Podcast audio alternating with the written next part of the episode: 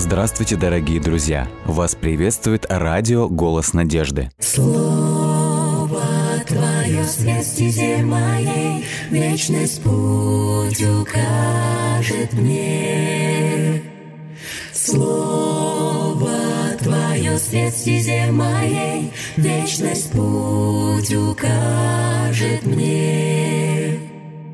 Буду помнить я любовь Твою всегда, Мне каждый миг с Тобой дорог. Веди своей рукой в небесный град святой, И будь со мной Ты до конца. Слово Твое свет стезе моей, Вечность путь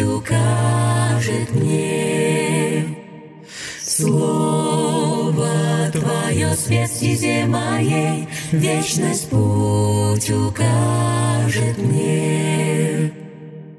Если убоюсь, если я с пути собьюсь, Знаю я, Ты со мною, И в Твоих руках исчезает страх. Будь со мной Ты до конца, до конца. Слово Твое свет стезе моей, Вечность путь укажет мне. Слово Твое свет стезе моей, Вечность путь укажет мне. Вечность путь укажет мне. Тем временем мы переходим к чтению Библии. Я еще раз напоминаю, что мы читаем книгу «Псалтирь», и сегодня мы читаем 31 псалом. И если будут у вас какие-то отзывы, комментарии или вопросы, а также молитвенные просьбы, о которых мы будем молиться в конце, вы можете нам их прислать во всех социальных сетях, официальная группа радиотелецентра «Голос надежды» или на номер WhatsApp или Viber, номер телефона плюс 7 915 688 7601. Чтении Библии нам помогает Валерий Павлович. Псалом 31. Блажен, чьи преступления прощены и чьи грехи покрыты. Блажен человек, которому Господь не вменяет прегрешение и дух которого чужд обмана. Пока замалчивал я грех свой, изнемогла плоть моя от непрестанных стенаний. День и ночь ощущал я, как тяжела рука твоя, иссякли силы мои, как влага в летний зной. Но тебе я признался во грехе своем и вину свою не стал скрывать. Сказал я тогда, исповедую я Господу преступления мои. И ты снял с меня вину мою, простил мой грех. Так пусть же каждый слуга твой верный тебе помолится, пока даешь ему возможность найти тебя. Тогда и при большом разливе своем никакие воды его не достигнут. Ты, прибежище мое, защитишь меня в день бедствия и песнями избавления окружишь меня. Ты обещал мне, я умудрю тебя, наставлю на путь, по которому идти ты должен, совет тебе дам, и око твое над тобой, мое над тобой будет.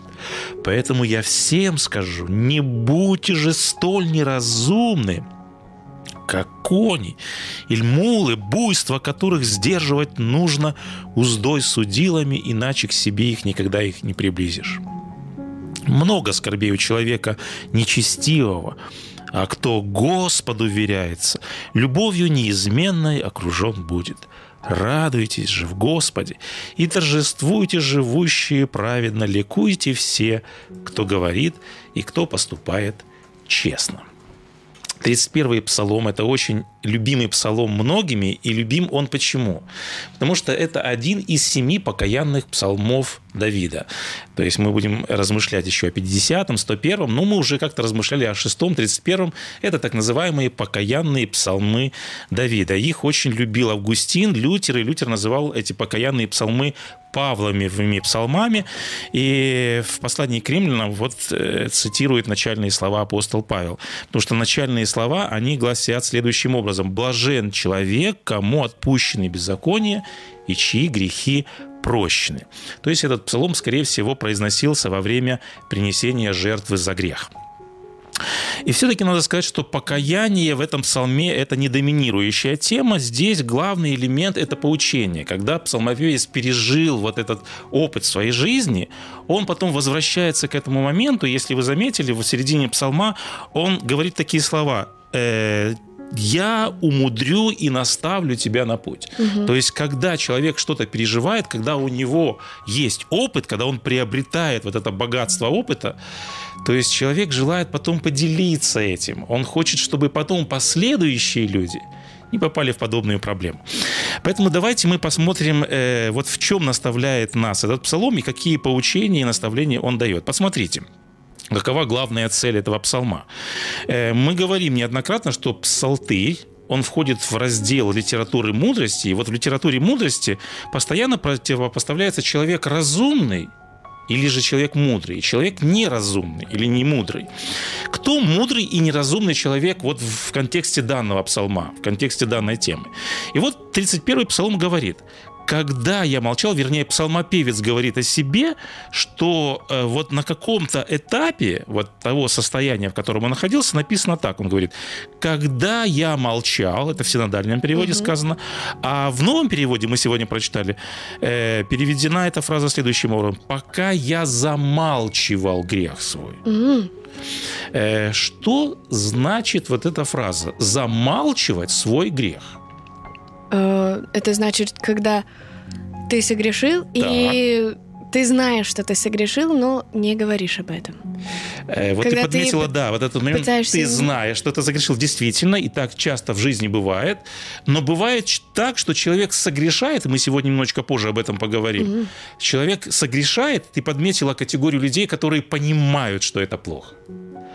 А есть категория людей, которые делают неправедное, беззаконное, приступают волю Божью, но говорят, а в общем-то я ничего в этом не вижу дурного. Бывает такая категория? Да. Да, бывает такая. И мы поговорим немножечко позже о том, как называет псалмопевец таких людей, и, собственно говоря, как не попасть в это состояние, потому что если мы не раскаиваемся, это, конечно, большая проблема, о чем мы тоже поговорим. Э, и вот, э, конечно же, это актуальная проблема. Почему? Потому что очень часто бывает так, что близкие люди или знакомые люди, или с кем общаемся, мы пересекаемся. Бывает так, что человек ранит ближнего, угу. наносит какие-то обиды. Порой бывает так, что обидели жену, супругу, детей, родителей, соседа, коллегу. И что потом?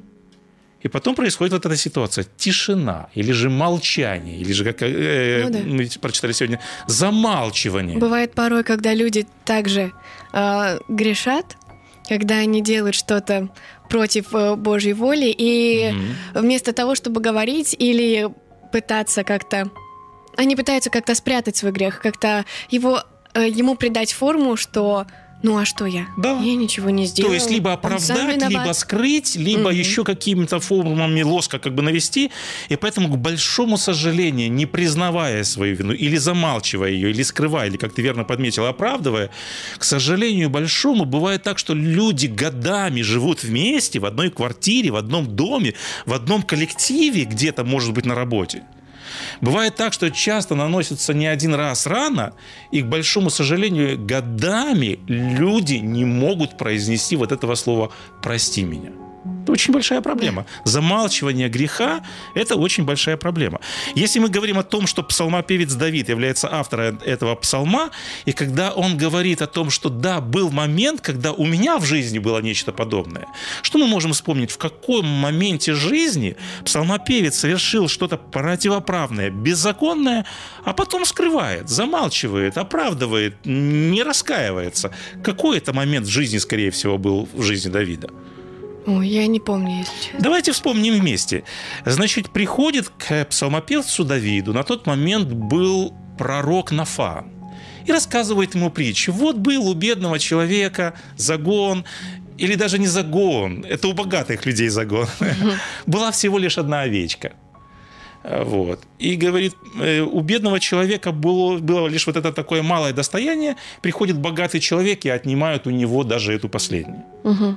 И он спрашивает, правильно ли поступил этот человек? Он говорит, да будет этот человек предан смерти. И потом пророк Нафан пальцем показывает на Давида и говорит, ты этот человек. То есть, что скрывал псалмопевец и на что указал пророк Нафан? Он говорит, что ты совершил грех, ты отнял супругу у кого? У ближнего своего. То есть бывает такой момент, мы видим в жизни Давида, когда он совершил грех с Версавией, он совершает грех убийства, но, к большому сожалению, он этот грех не признает, и он его скрывает.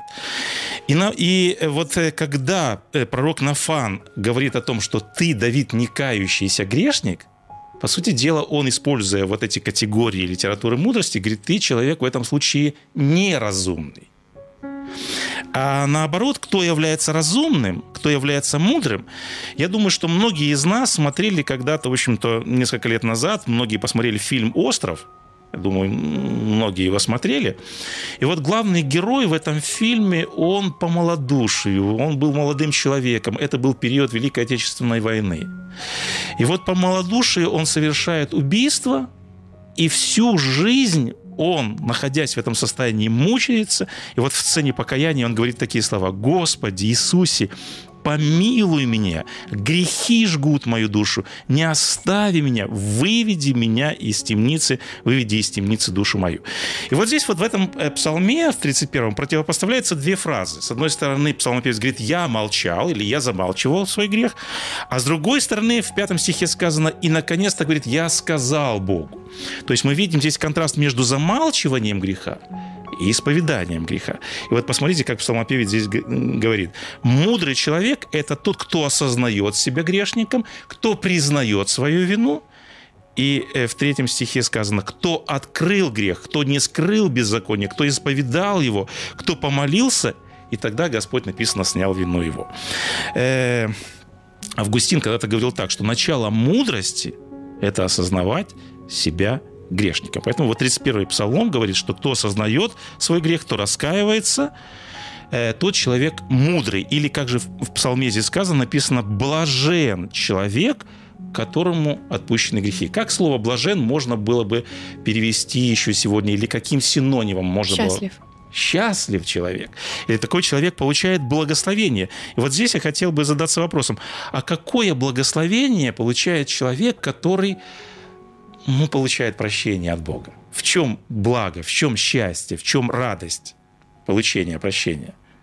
Ну, как минимум, то, что мы больше не чувствуем себя виновными, что мы отпускаем, нас совесть больше не будет мучить. Совершенно верно. Грех часто сравнивается с грузом, который тяжелой да. плитой лежит вот, вот на нашем внутреннем мире.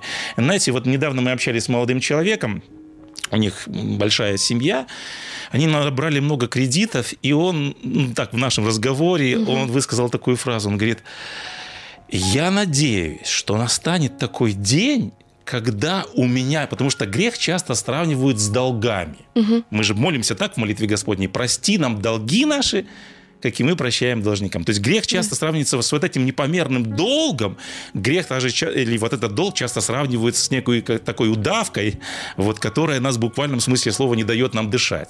Вот этот молодой человек говорит, я, говорит, не могу себе представить тот день, когда наконец-то я э, выплачу последнюю сумму кредита, и когда у меня уже не будет долгов, ага. когда я выйду в ноль. То есть, что человек этот испытывает, вот он идет по жизни, и что он чувствует, когда у него долги?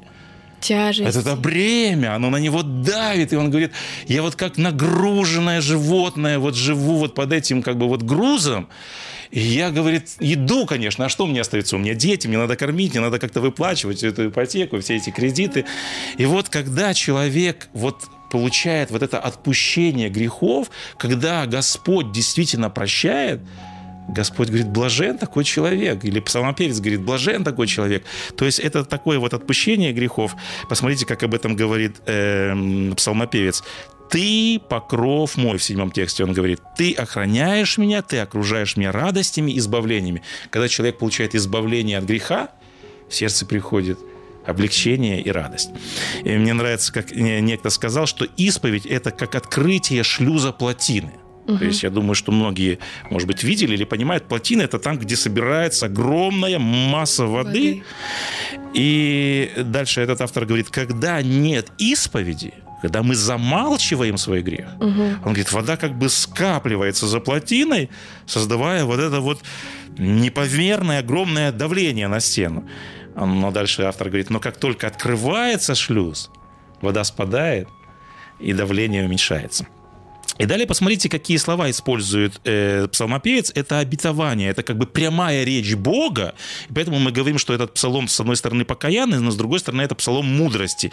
И вот смотрите, что Господь говорит. «Вразумлю, наставлю тебя на путь, буду руководить». И мы говорим, что центр псалма – это вот, э, как мы сказали, самая главная задача псалмопевца – он говорит, я когда-то был в этом состоянии, я скрывал свой грех, я оправдывал, я замалчивал. И дальше псалмопевец говорит, я хотел бы научить кого-то, я хотел бы наставить, я бы хотел предостеречь человека от подобного состояния. И посмотрите, как называется вот этот э, неразумный человек, который скрывает свой грех, который не замалчивает. Смотрите, какой образ рисует псалмопевец. И он в 9 стихе говорит, «Не будьте как конь, как лошак угу. несмысленный, которых челюсти нужно обуздывать уздою и удилами, чтобы они не покоряли себе. И дальше он говорит, много скорби нечестивому, а уповающего на Господа угрожает милость. Ков... С кем сравнивает псалмопевец человека, который вот так жестко или упорно, упрямо не хочет признавать откровенно объективное прегрешение? Конь, лошадь. С упрямым животным, Да. которое сопротивляется, которое мы знаем, что вот этот необъезженный жеребец, э, его невозможно э, вот обуздать, потому что где-то он сопротивляется, он норовит вырваться, он, его даже поймать сложно.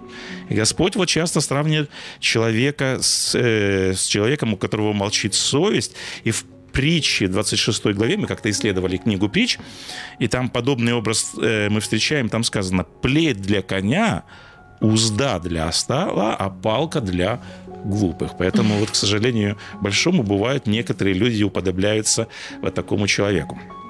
Э, Значит, давайте мы немножечко, вот краткое время, которое у нас осталось, мы немножечко вот эту э, проблему рассмотрим. Мы э, с вами сказали, что, большому сожалению, бывает так, что вот это замалчивание греха, неспособность видеть, э, оно, мы сказали, вот есть такая категория людей, которые признают свой грех и замалчивают. А есть категория людей, как мы сказали в начале, которая не считает свои прегрешения грехом, и поэтому не раскаивается. Э, Почему бывает так, что люди говорят, никаких проблем. Человек делает явный грех, делает явное беззаконие, а он говорит, я ничего плохого в этом не вижу. Почему люди попадают в состояние, когда они не видят, не понимают и не признают свой грех? Потому что они не знают, может, на самом деле. Э, не знают, что это грех. Другими словами, они, скорее всего, не знают закона Божьего. Да. Да, бывает так. Посмотрите, что говорит э, Иисус Христос э, о такой категории людей. Он в Евангелии от Матфея говорит следующие слова. Когда он притчу рассказывает о э, сеятеле и семени, упавшем на почту, он говорит так. «Избывается над ними пророчество Исаи, которое говорит, слухом услышите и не уразумеете, и глазами смотреть будете и не увидите». И вот дальше используется Христом вот такая фраза. «Ибо огрубело сердце их». Э, В оригинале там используется слово «эпохюнта», которое дословно можно перенести сердце стало с толстой жировой прослойкой. То есть к этому сердцу О. достучаться невозможно. И вот возникает такая ситуация. Иногда, знаете, говорят, что а, это такой человек, он с рождения вот такой упорный, упрямый, жестокий, нечуткий. Э, Вот почему люди становятся порой вот такими жестоковыйными и нечуткими голосом Бога? Почему у человека сердце такое ожесточенное, и Господь говорит, я говорю им, а они не слышат. Ведь что такое покаяние? Это когда голос совести говорит нам, когда Бог нас обличает, и мы говорим, да-да-да, Господи, слышу твой голос, да, действительно я согрешил. А некоторые люди не слышат этого голоса. Бессовестные люди. Бессовестные. Написано, что вот Бог к ним говорит, а они не слышат. Или вот как этот образ используется, огрубело сердце их. Почему люди попадают в такое состояние? Потому что у них нет духовного такого воспитания. В них, возможно, с детства не закладывали именно присутствие совести в их жизни. Да, это может быть одна из причин, да. Что у них нет с чем сравнивать. Мгм. Да. Совершенно верно. Мне вот интересно э, подметить, что вот эту цитату, э, вернее, вот эту фразу, которую Христос произносит, он буквально цитирует из книги пророка Исаии. Вот в шестой главе Господь говорит, иди и скажи этому народу. То есть он говорит пророку, дает повеление. Говорит, э, вслушай, говорит, э, иди скажи этому народу, вслушивайтесь, но не поймете, вглядывайтесь, но не увидите, пусть очерствеет или сделается жестким, невосприимчивым сердце народа. Вот здесь я хотел обратить внимание на тот момент, что Господь говорит, я сделаю так, то есть это как, бы, как будто Господь сам делает, что сердце человека станет нечутким. То есть вот этот интересный момент, он часто сравнивается с фараоном. Э, О фараоне однажды было сказано так. Бог ожесточил сердце фараона. Может ли быть так, что Бог сам сделает сердце нечутким или ожесточенным? Вот мы видим, что здесь вроде как будто бы это делает Бог. То есть как понимать, что сам Бог ожесточает это сердце? Вот. Э, И вот здесь, да, нужно сказать, что э, ответ на этот вопрос, он э, заключается вот в чем. Когда солнце влияет, такую иллюстрацию часто приводят, на глину и на воск, что происходит с глиной и что происходит с воском в этот момент? Когда солнце светит на глину и на воск. Воск тает, а глина каменеет. От кого зависит, что солнце, э, вернее, что глина та- э, твердеет, а воск тает? От состава. От солнца. Да, то есть, да, да, я согласен. То есть А. от самого материала. Поэтому, когда мы видим о том, что, говорим о том, что Бог ожесточил сердце, то есть мы говорим о том, что зависит от почвы сердца. Если сердце склонное открываться, оно откроется. Если оно склонно закрыться, оно закрывается. Поэтому мне понравилось одно выражение, э, которое звучит следующим образом.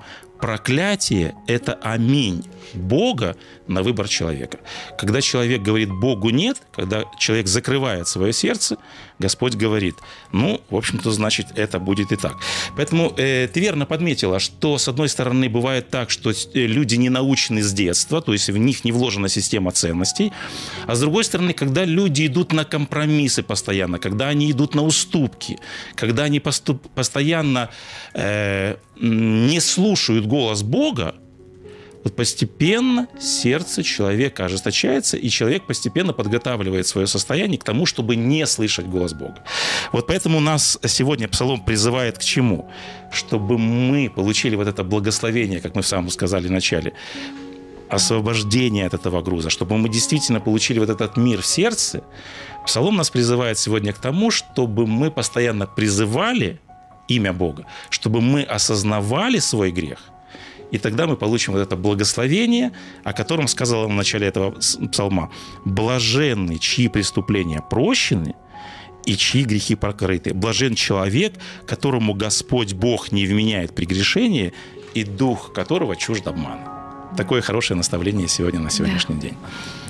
И мы читаем статью э, как раз о счастье, о том, какие привычки ума э, стоит Мгм. изменить, чтобы стать счастливее. Мгм. И сегодня мы читали о том, что стоит избавляться от, ну, от привычки думать постоянно о прошлом и о будущем, что нужно жить здесь и сейчас. И вот мы сейчас читали, и я задумалась над тем, что порой мы часто думаем о прошлом, потому что в прошлом сделали что-то не так. И если это нас мучает, нас мучает голос Бога, нас мучает Совершенно совесть. верно. И... тогда мы становимся неудовлетворенными или же несчастливыми. да. Несчастными. И чтобы стать счастливее, получается, нужно просто просить у Бога прощения и просить у Бога сердце, которое будет склонно к тому, чтобы... Совершенно верно. Чтобы видеть мягче. свои прегрешения и иметь силу их признать. Потому что очень трудно многим переступить через себя и сказать ближнему, да, я действительно виновен в своих грехах. Но когда мы это делаем, мы становимся людьми блаженными. А, Что ж, в завершении программы мы будем молиться, у нас есть молитвенная просьба. А, Наталья пишет. «Э, Дорогие братья и сестры, у меня есть просьба о молитве. Я познакомилась с одним человеком, его зовут Николай, и он живет один. Ему больше 70 лет, и он профессор, доктор физики. Пишет также книги, живет в Германии, и сам он верит в то, что Бог есть, иногда говорит э, Всевышний. Но он не уверен в том, что, может, что Бог может всем помочь, так как на земле Николай видит только больше зла, чем добра на земле. И, он, и Наталья просит помолиться за этого человека, за мужчину Николая, чтобы Бог показал ему любовь, чтобы открыл ему то, что без Бога мы mm-hmm. не сможем прожить, и что мы нуждаемся в нем, а также чтобы интерес к Богу, как таковой он есть, чтобы он не пропадал и возрастал. Также, чтобы Николай смог вслушаться голос Бога. И Наталья еще просит э, молиться о ее детях, которым интересен этот мир, угу. чем больше, чем бо- То есть Божий Николай мир. и ее детях. А, и о друге. Он также сомневается в Боге и также хочется увидеть его на небесах. Всем нам хочется увидеть Да, своих друзей на небесах. Отец наш Небесный, обращаемся к Тебе в этот час, к Твоему небесному престолу. Мы благодарим Тебя за возможность начинать этот день с того, чтобы учиться твоих ног для того, чтобы быть наставляемыми из этих мудрых слов, из этих мудрых наставлений. Мы благодарим Тебя, что Ты сегодня научил нас еще одной важной истине. Ты открываешь нам, что человек, который получает прощение, который признает свой грех и свою вину, такой человек блаженный и счастливый, поэтому помоги нам никогда не замалчивать свой грех. Помоги нам каждый раз, когда мы сотворяем и когда мы совершаем что-то, что не угодно Твоей воле, что ранит и обижает наших ближних. Помоги нам всегда найти в себе мудрость и силу для того, чтобы сказать Тебе и ближним прости. Мы просим Тебя сегодня в ходатайственной просьбе о Наталье, которая принесла длинный список, длинный перечень своих близких, своих родных, своих знакомых, о которых она беспокоится и надеется, что Ты будешь вести их огромным особой дорогой и особым путем. Мы просим Тебя, Николай, поведи его особой дорогой. Кривой путь сделай прямым, а светом. Помоги, чтобы он нашел в Тебе своего Спасителя.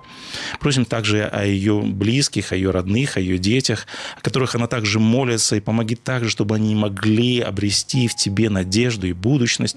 А также помоги э, ее другу, который также ищет тебя, возможно. Помоги найти тебя и полюбить тебя всем своим сердцем и всем своим разумением. Все это мы просим тебя во имя Христа Иисуса Господа нашего. Аминь. Аминь.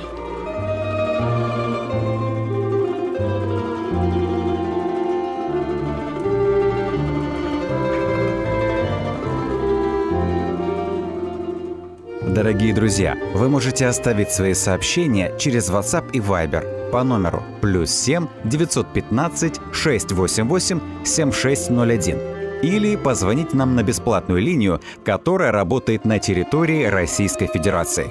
Номер 8 800 100 ровно 1844. 8 800 100 ровно 1844.